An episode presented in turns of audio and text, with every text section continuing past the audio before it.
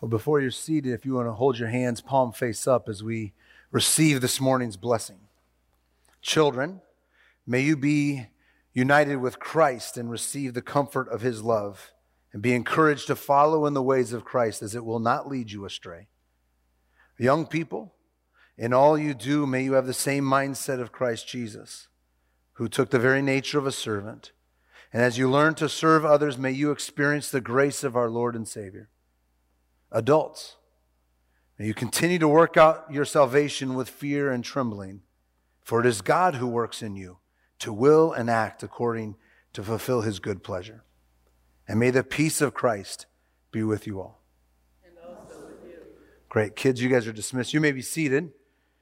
Thanks, kids, for worshiping alongside us this morning. Good to have you uh, with us, and hope you learn a whole lot in your classrooms and have fun.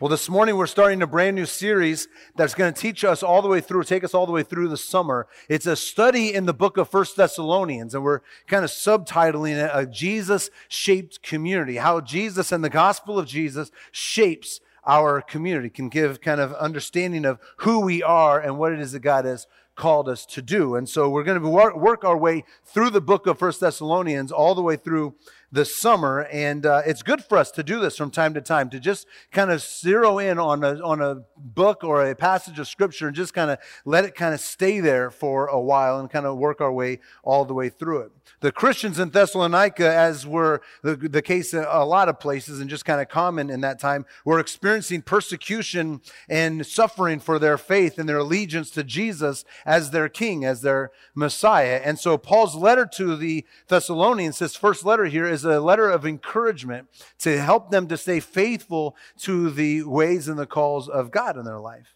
And there's really a lot that we can learn from this short letter to the Thessalonians as if it were a letter to us, how we can be faithful to the ways of God and the culture and the ways that we find ourselves. So here's the plan. I want to kind of lay it out for you this summer. We're going to take a chapter every week all the way through the summer, and we're just going to zero in on what do we feel like God is telling us through the Apostle Paul in his letter to the Thessalonians, how we can live our life faithful in light of eternity, in light of God's kingdom? How can we, how can we uh, have our community and our church body shaped by Jesus and by his gospel, by his good news? But the book of First Thessalonians is not very long. It's actually just five chapters long. It's not very long. So, what you see in your worship folder, hopefully you got one as you came in, there's discussion questions that we've given you. And they're now, they're just for chapter one, because we're going to zero in on chapter one this morning. But here's what we want to do as a collective church body. And we're just going to carry this all the way through the summer. What I'm asking you to do is take the book of First Thessalonians and to read it in its entirety in one sitting this week. It's not very long. Five chapters may take you 35 minutes. It's not going to take forever, right? What I want you to do is carve out an hour, maybe an hour and a half every week this summer. And I want you to read through the entire book of First Thessalonians in one sitting every week. And then I want you to have the, the, discussion questions that we'll provide you for each chapter going along. Read through the entire book in its entirety, have the discussion questions with you, and maybe sit across the table with somebody, maybe in your life group, maybe at the coffee house, maybe just at your coffee table in your living room. But just use those questions to spark conversation, and maybe the Lord will be leading you to, to something or another that you can take with you, that you can have implement into your life. But over the next few weeks, we're just going to simply try to read over this book every week. Again, it's not very long. Take an hour to an hour and a half this week. Just read over it and have the discussion questions and to just see what the Lord may do, uh, not only in our conversations this morning and each week as we gather to kind of dice up and see what we can learn in specifics, but overall, what is the Lord teaching you? So we're going to start this week and kind of go from there. Well, as we've done in the past, we've done, as we've looked at a, a book or a, a, theme of the scriptures like this, what's been helpful for us, and we found it to be helpful for us, and we found to be helpful for many of us, is to see kind of a video overview of the entire book. Where is Paul going? What's going on? And what's the backstory of this letter, the first Thessalonians letter to, or the first letter to the Thessalonians uh, here in the church. So here's what we're going to do. We're going to watch a short video, and hopefully it's encouraging, but hopefully it's also just kind of gives you a good framework and overview of what this letter is about and what's going on kind of behind the scenes. And then we'll kind of dice into chapter one specifically as it goes from there. So let's check this out, and I'll come back and lead us in it. Paul's first letter to the Thessalonians this is most likely the earliest letter that we have from Paul, and the backstory for it is found in the book of Acts. It's where Paul and his co-worker Silas went to the ancient Greek city of Thessalonica. And after just one month of telling people the good news about Jesus, a large number of Jewish and Greek people gave their allegiance to Jesus, and they formed the first church community there. But trouble was brewing. Paul's announcement of the risen Jesus as the true Lord of the world, it led to suspicion. So the Christians in Thessalonica were eventually accused of defying Caesar, the Roman emperor, when they said that there is another king, Jesus. And this led to a persecution that got so intense, Paul and Silas actually had to flee from the city, and this was painful for them because they loved the people there so much. And so this letter is Paul's attempt to reconnect with the Christians in Thessalonica after he got a report from Timothy that they were doing more than okay, they were flourishing despite this intense persecution.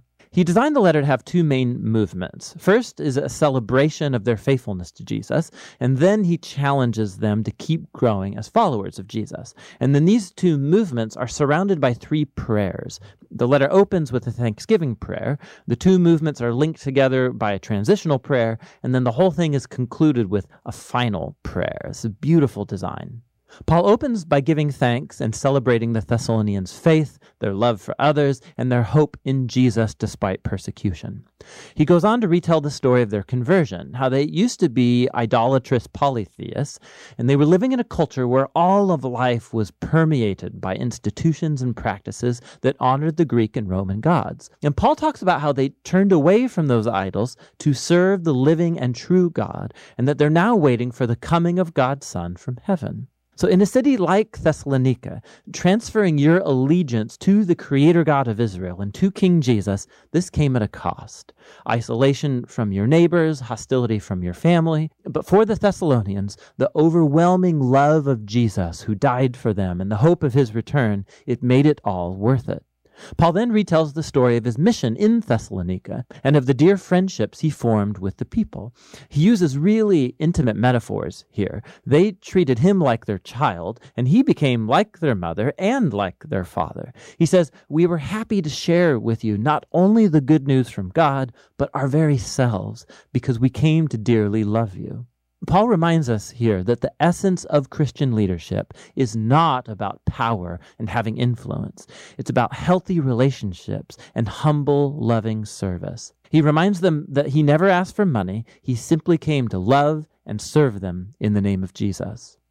And so Paul moves on to reflect on their common persecution. Just like Jesus was rejected and killed by his own people, so now Paul is persecuted by his fellow Jews, and the Thessalonians are facing hostility from their Greek neighbors. And Paul draws a strange comfort from knowing that together their sufferings are a way of participating in the story of Jesus' own life and death. Paul then shares about the anguish he experienced when he heard of the hardships the Thessalonians had after he and Silas fled.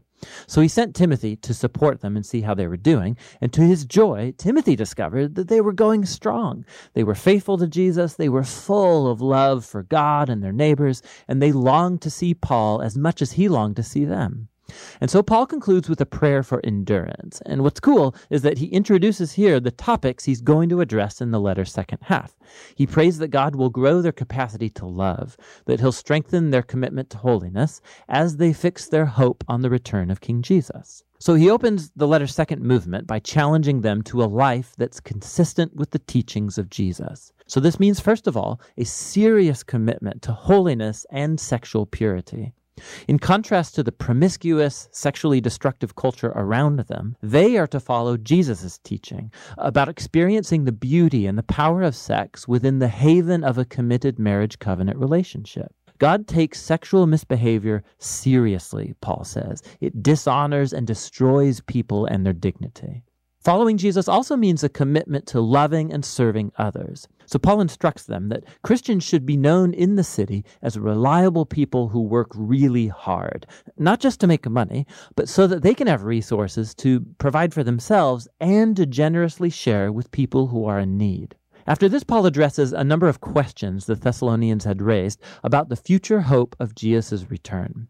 So, some Christians in the church had recently died, most likely killed as martyrs, and their friends and family are wondering about their fate when Jesus returns. And so, Paul makes it clear that despite their grief and loss, not even death can separate Christians from the love of Jesus. When he returns as king, he will call both the living and the dead to himself. And Paul uses a really cool image here. He uses language that would normally describe how a city subject to the Roman Caesar would send out a delegation to welcome or meet his arrival. Paul then applies this imagery to the arrival of King Jesus. He too will be greeted by a delegation of his people who will go to meet the Lord in the air as they welcome and escort him back to this world where he'll establish his kingdom of justice and peace. Paul then wants the Thessalonians to see how this hope should motivate faithfulness to Jesus. So he pokes fun at the famous Roman propaganda that it's Caesar who brings peace and security. Of course, Rome's peace came through violence, through enslaving their enemies, and military occupation. And Paul warns that Jesus will return as king one day and confront this kind of injustice. Followers of King Jesus should live in the present as if that future day is already here. Despite the nighttime of human evil around them, they should stay sober and awake as the light of God's kingdom dawns here on earth as it is in heaven. Paul closes all of these exhortations like he began with a hopeful prayer that God would permeate their lives with his holiness, that he would set them apart to be completely devoted and blameless until the return of King Jesus. First Thessalonians reminds us that from the very beginning, following Jesus as king has produced a truly countercultural or holy way of life. And this will sometimes generate suspicion and conflict among our neighbors. But the response of Jesus' followers to such hostility should always be love, meeting opposition with grace and generosity. And this way of life, it's motivated by hope in the coming kingdom of Jesus that has already begun in his resurrection from the dead.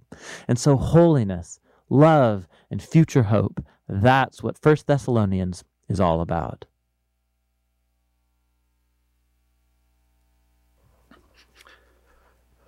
So that kind of gives you a good overview of the whole letter, as it were, the whole thing, kind of snapshot as kind of a bird's eye view.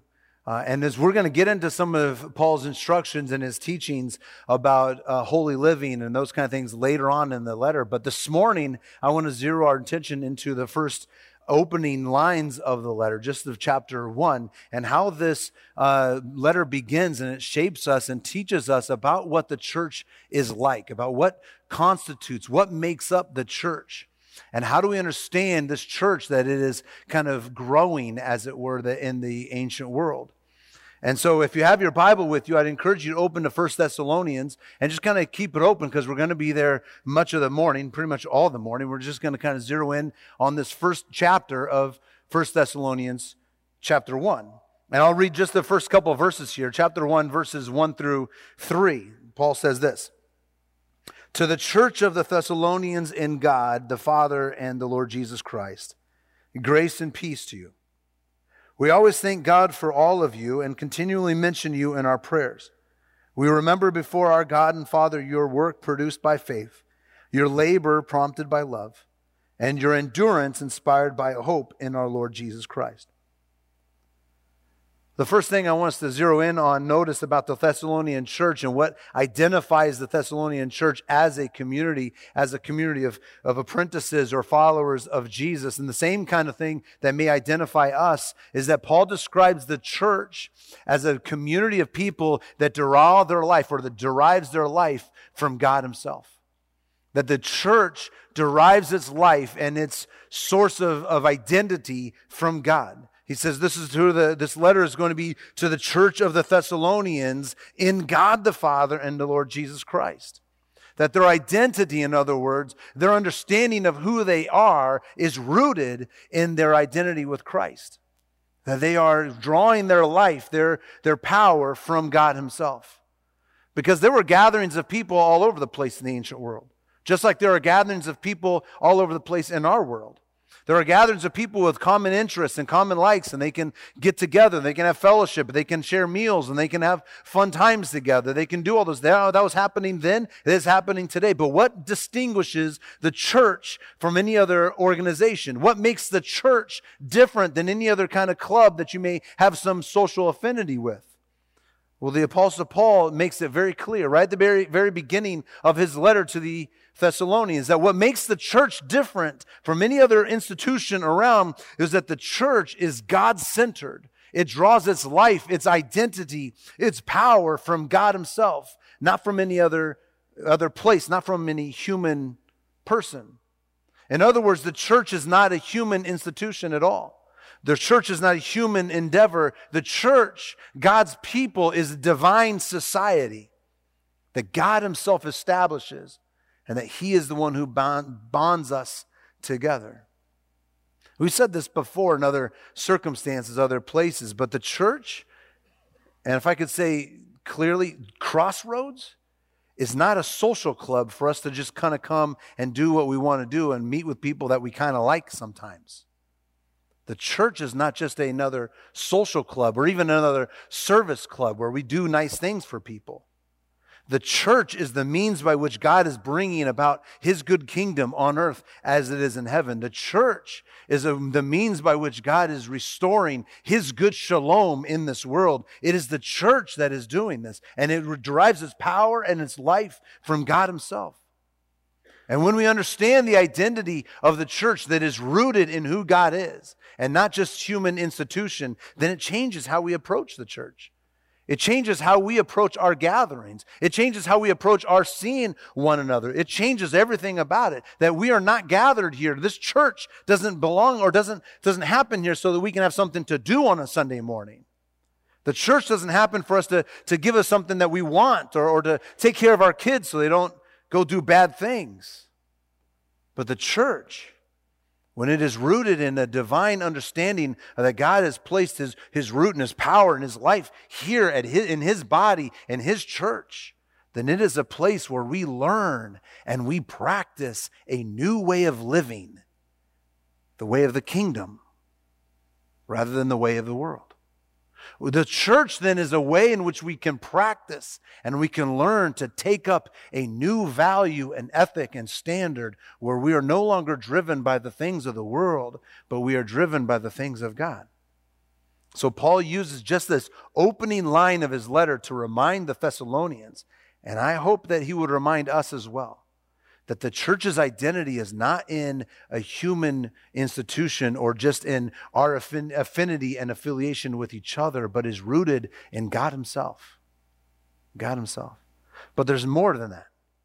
There's more than that. Because what gets Paul's attention about the report he gets from Timothy, what, Paul, what gets Paul's attention is the, the Thessalonians' genuine faith that when they received the message of the gospel that Jesus is king and that he's reigning right now, and that they received it with such tenacity, with such ferventhood. They, they received it and they remained faithful even in face of persecution when their families and their friends ridiculed them and turned their backs on them, and when they were forced to, to kind of leave their places and in the face of all of that, they remained faithful to the gospel, to the truth of Jesus. And what he mentions here at the opening lines of the letter, he mentions their faith. He mentions their love for one another. And he mentions their hope in the sure coming of Jesus. And that is the second thing I want us to look at, at what defines the church, this community. Because the second thing that we see in, th- in this letter for Thessalonians is that the church is a community that is known for its faith, for its hope, and for its love. And we've heard those words before. They're in our mission statement. The Apostle Paul uses them a whole lot of other times in his letters.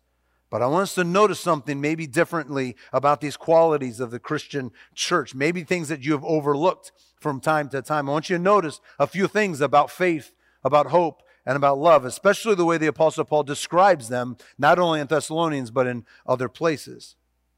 The first thing is notice that each of these qualities of the Christian church are out focused, they're outgoing, they're not inward focused.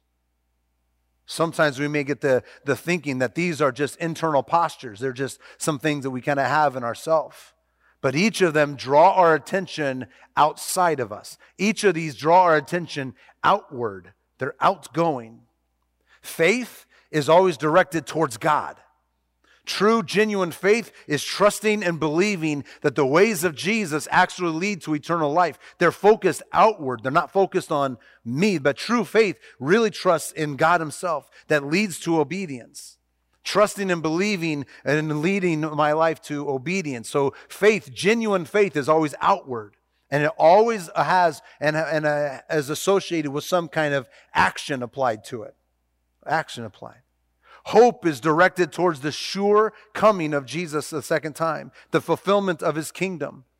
The fact that we long for and pray for the day when we will see Jesus return and establish his good kingdom for eternity right here on earth, where we can experience his goodness and his abundance for eternity in the future. Something we will talk about a little bit later, but something we long for, we pray for, and we live in that reality even now. And love if it's genuine biblical love, is always outward. Always. Love is always generated or aimed towards other people. Biblical love is when you will the best for another person. Biblical love is when you desperately want what is best for another person. So, all of these qualities of faith, of hope, and of love, all of these qualities are outward focused. They're outward focused. Second thing I want you to notice about these three qualities of the Christian church and Christian life is that these each of these qualities are productive. Productive. Again, sometimes we think of these things are just kind of invisible qualities of the heart. Well, that person has a lot of faith. That person has a lot of hope. It's just this internal goodness of their heart. But the way the Apostle Paul talks about these qualities of the church, the qualities of the Christian life, both here in Thessalonians as well as in other places in the scriptures, is that these have concrete, very practical results. You see them. They produce some kind of change in someone's life, in someone's experience, and in someone's behavior. They are productive. They produce something. Faith always leads to obedience. Always.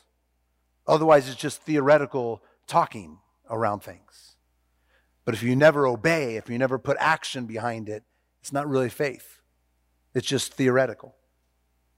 True love for other people will always lead you to labor for them, to work for their benefit, for their good, to always do for them what's best for them. Always. Otherwise, it's nice sentiment it's a nice, good feeling in your heart, but that's not biblical love. It's a good, warm, fuzzy, but biblical love always, always leads to laboring and working for the betterment of another person. That's love. Remember the most famous scripture that's ever been written or ever been recited? For God so loved the world that he gave.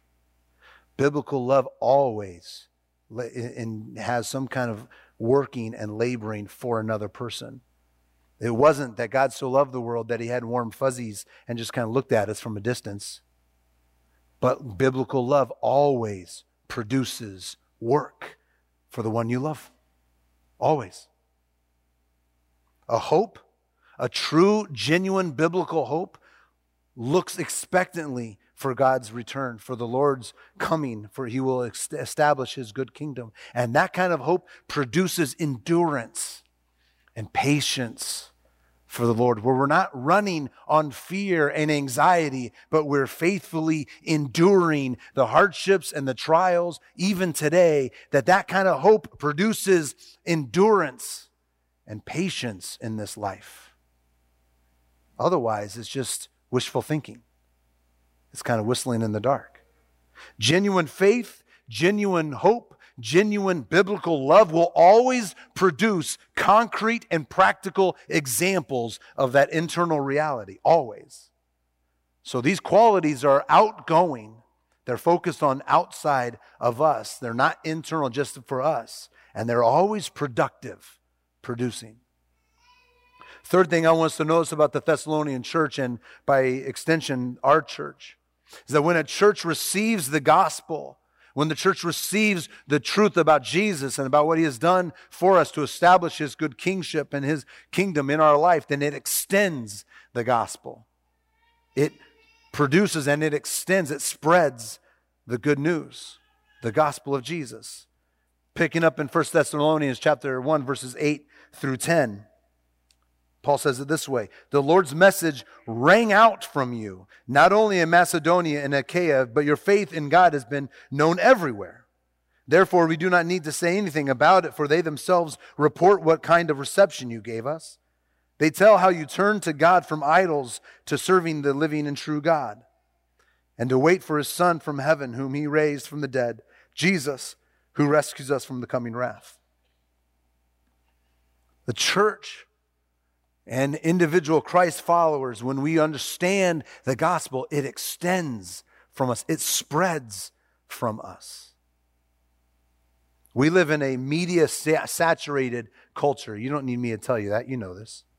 All sorts of mediums of media all over television, radio, Snapchat, Facebook, social media on your phones, all over the place. There are, are media forms all over. And there are followers of Jesus that are trying to use those media forms in order to spread the good news of Jesus. We make movies to tell people about God's love for them. We post things on our Facebook page or on our Snapchat stories to tell people of God's love, to remind them of, of some Bible verse or something else. We have radio stations that proclaim the good news of Jesus and his kingship to, to people all over the place 24 hours a day. And all that is good. And all that is good. But there's another way that the message of Jesus gets out. There's another way that the message of Jesus is extended to those who desperately need to know that there's forgiveness and that there's life and that there's a king who's reigning on his throne. And truthfully, it's more effective than any media world that you can live in. It's more effective than any kind of media thing, movie, radio, Facebook thing that can ever happen. It's spontaneous.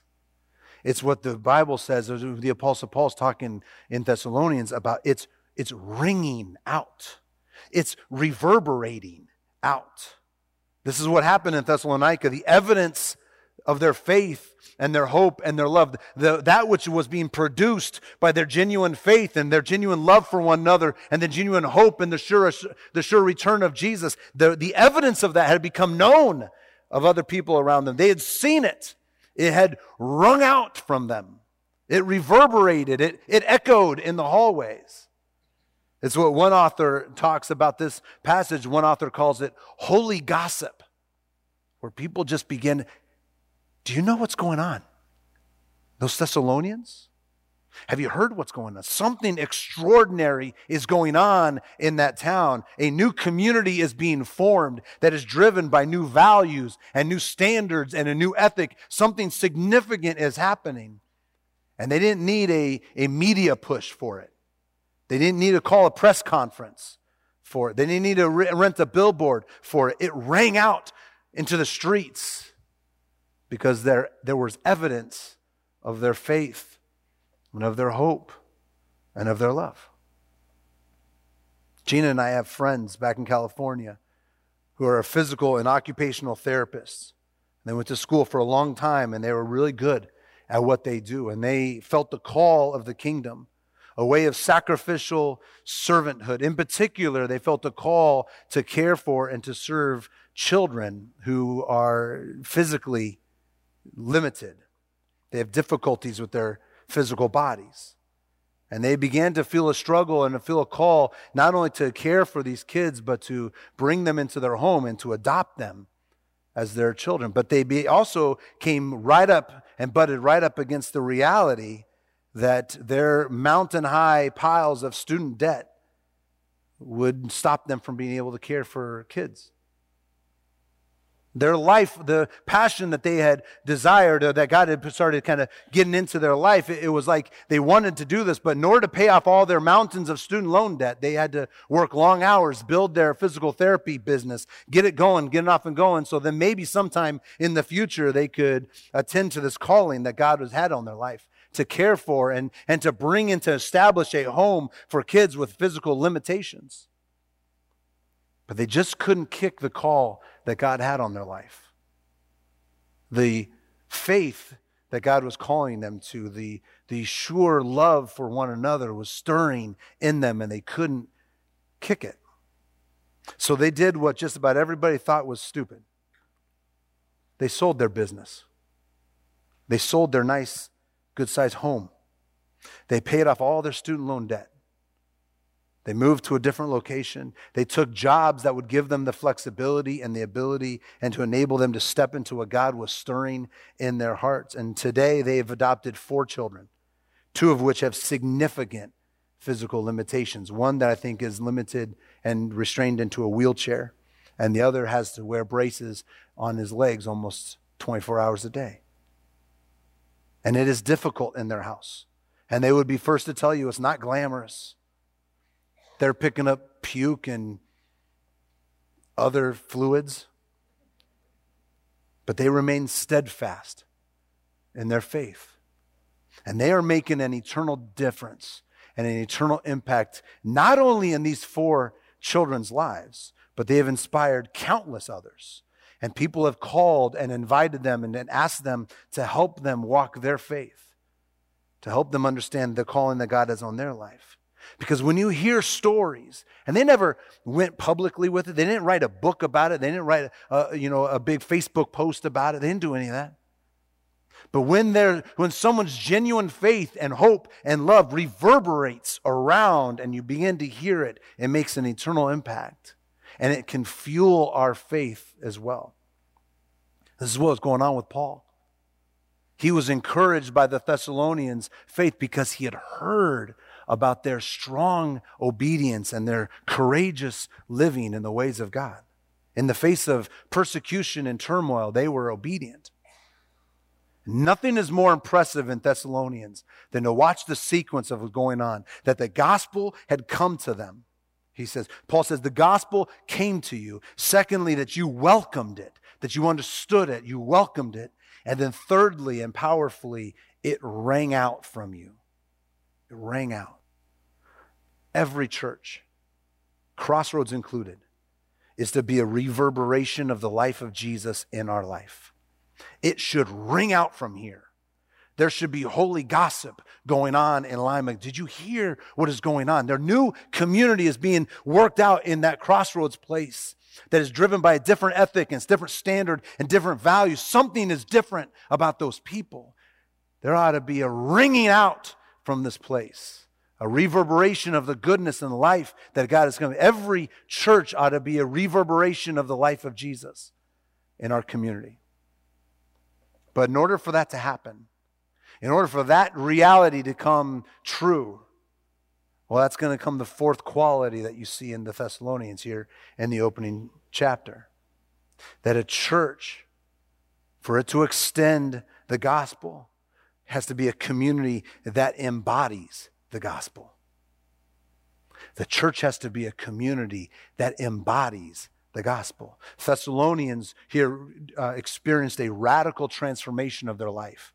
The, the Apostle Paul says they transferred their allegiance. They turned, in other words, from idol worship to the worship of Greek gods, where there are statues and the idols all around them, to the worship of the one true living God, the worship and serve the one true living God. They experienced a radical transformation, an allegiance change from the cultural idol worship to the, to the worship of the one true living God. And while we don't have much kind of experience with this sort of idol worship where we see temples and, and statues where people are going in and worshiping, bowing down to these various false gods. We may, we, we may not have that kind of experience here. We don't find too many people with that kind of stuff. Idol worship in our culture is still very much an issue. Very much an issue. There are a myriad of God substitutes all around us, and they are equally as powerful and equally as destructive as the idol worship that was going on in Thessalonica. If we had a little bit of time, I think you could come up with some of the idols of our culture, things that people go towards that substitute for God, things that are clamoring for their attention and for their allegiance. But just to get you going, just to get your brain spinning, today the idols of money and of power, of reputation, pride, they seem to be ruling the day all over. Even infatuation with other people and another person can be an idol and a substitute. That relationship, if I just had that relationship, then that can be a God's substitute for us.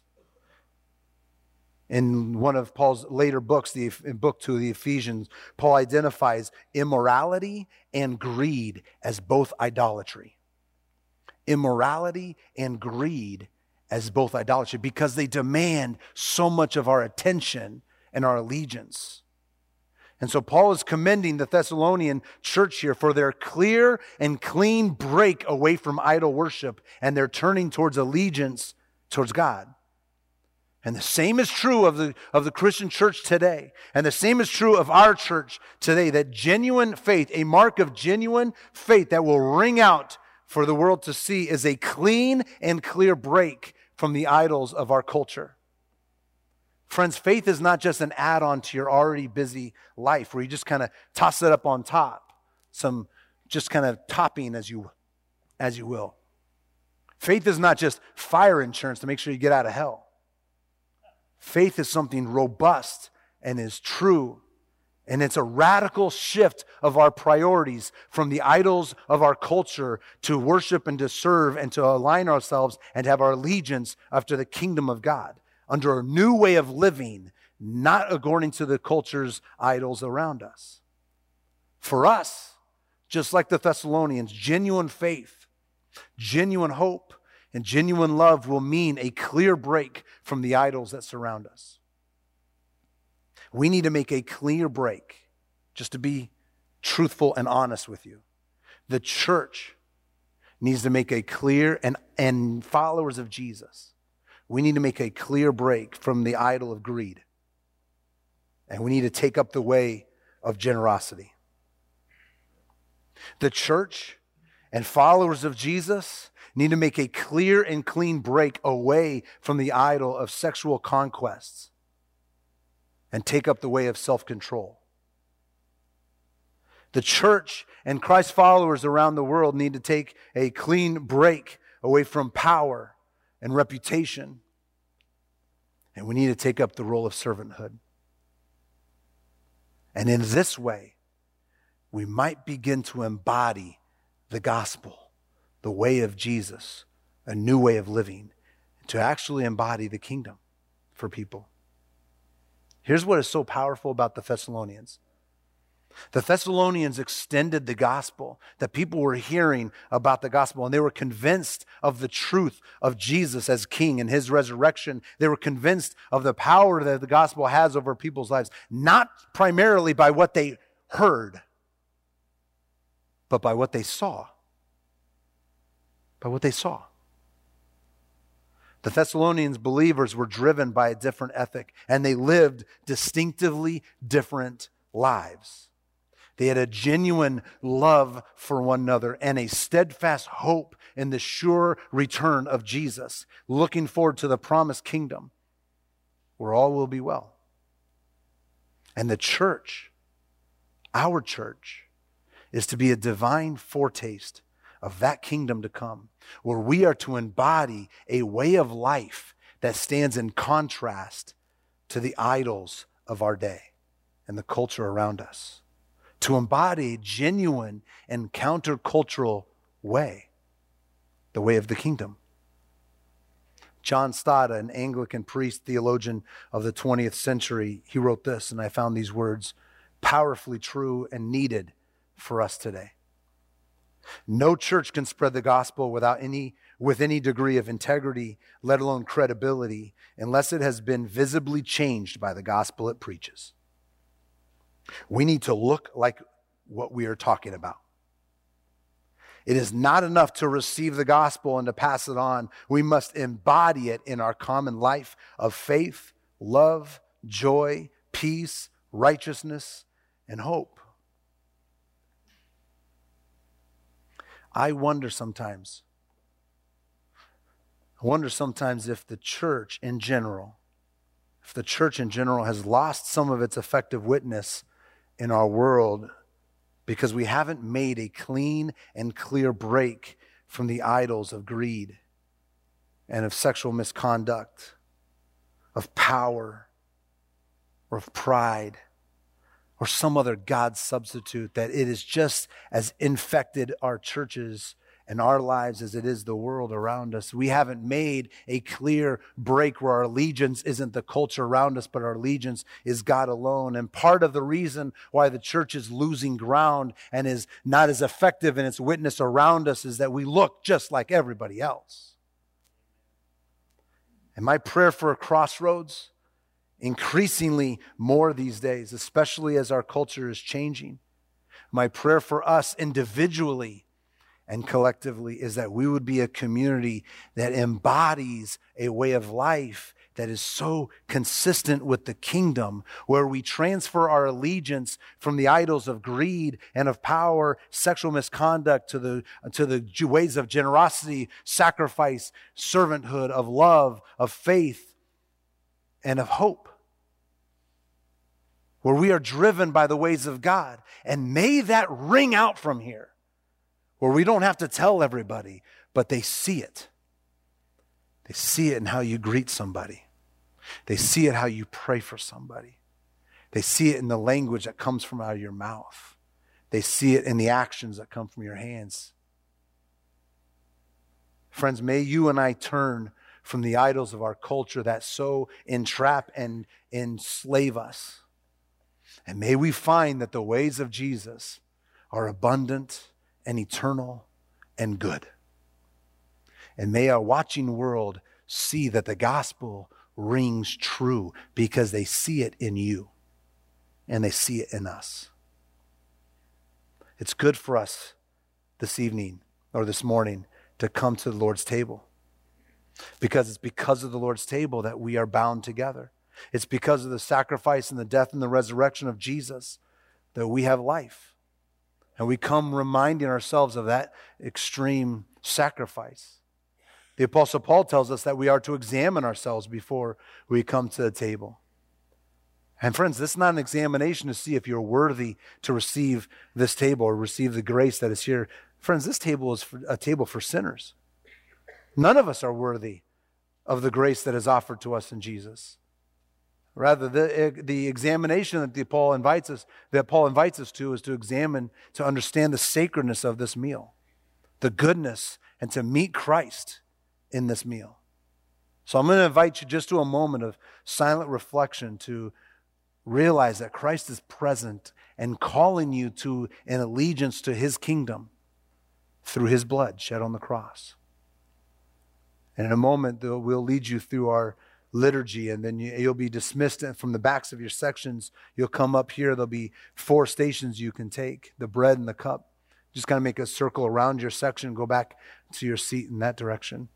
But if you have a burden in your heart this morning, or some area that you need God to step in, and you got to show up, then I'd invite you to come and ask for prayer. There'll be somebody on either side of the worship center, and you can come and kneel at the kneeling rails, and we would love to pray with you. Maybe it's some idol that you are entrapped or enslaved by, that you need God's direction and God's empowerment to turn from it. Then bring it to God. Confess it before Him. And may we stand and pray with you. Or maybe it's some other area that you just need God to show up. We'd invite you during these times to not only come and experience God's grace through the communion table, but to come and allow us to pray with and for you. So if you would bow your heads and close your eyes prepare your heart for the communion. For those who are serving communion, you can come, you can get ready, and then we'll lead you in our communion liturgy on the screens in just a minute.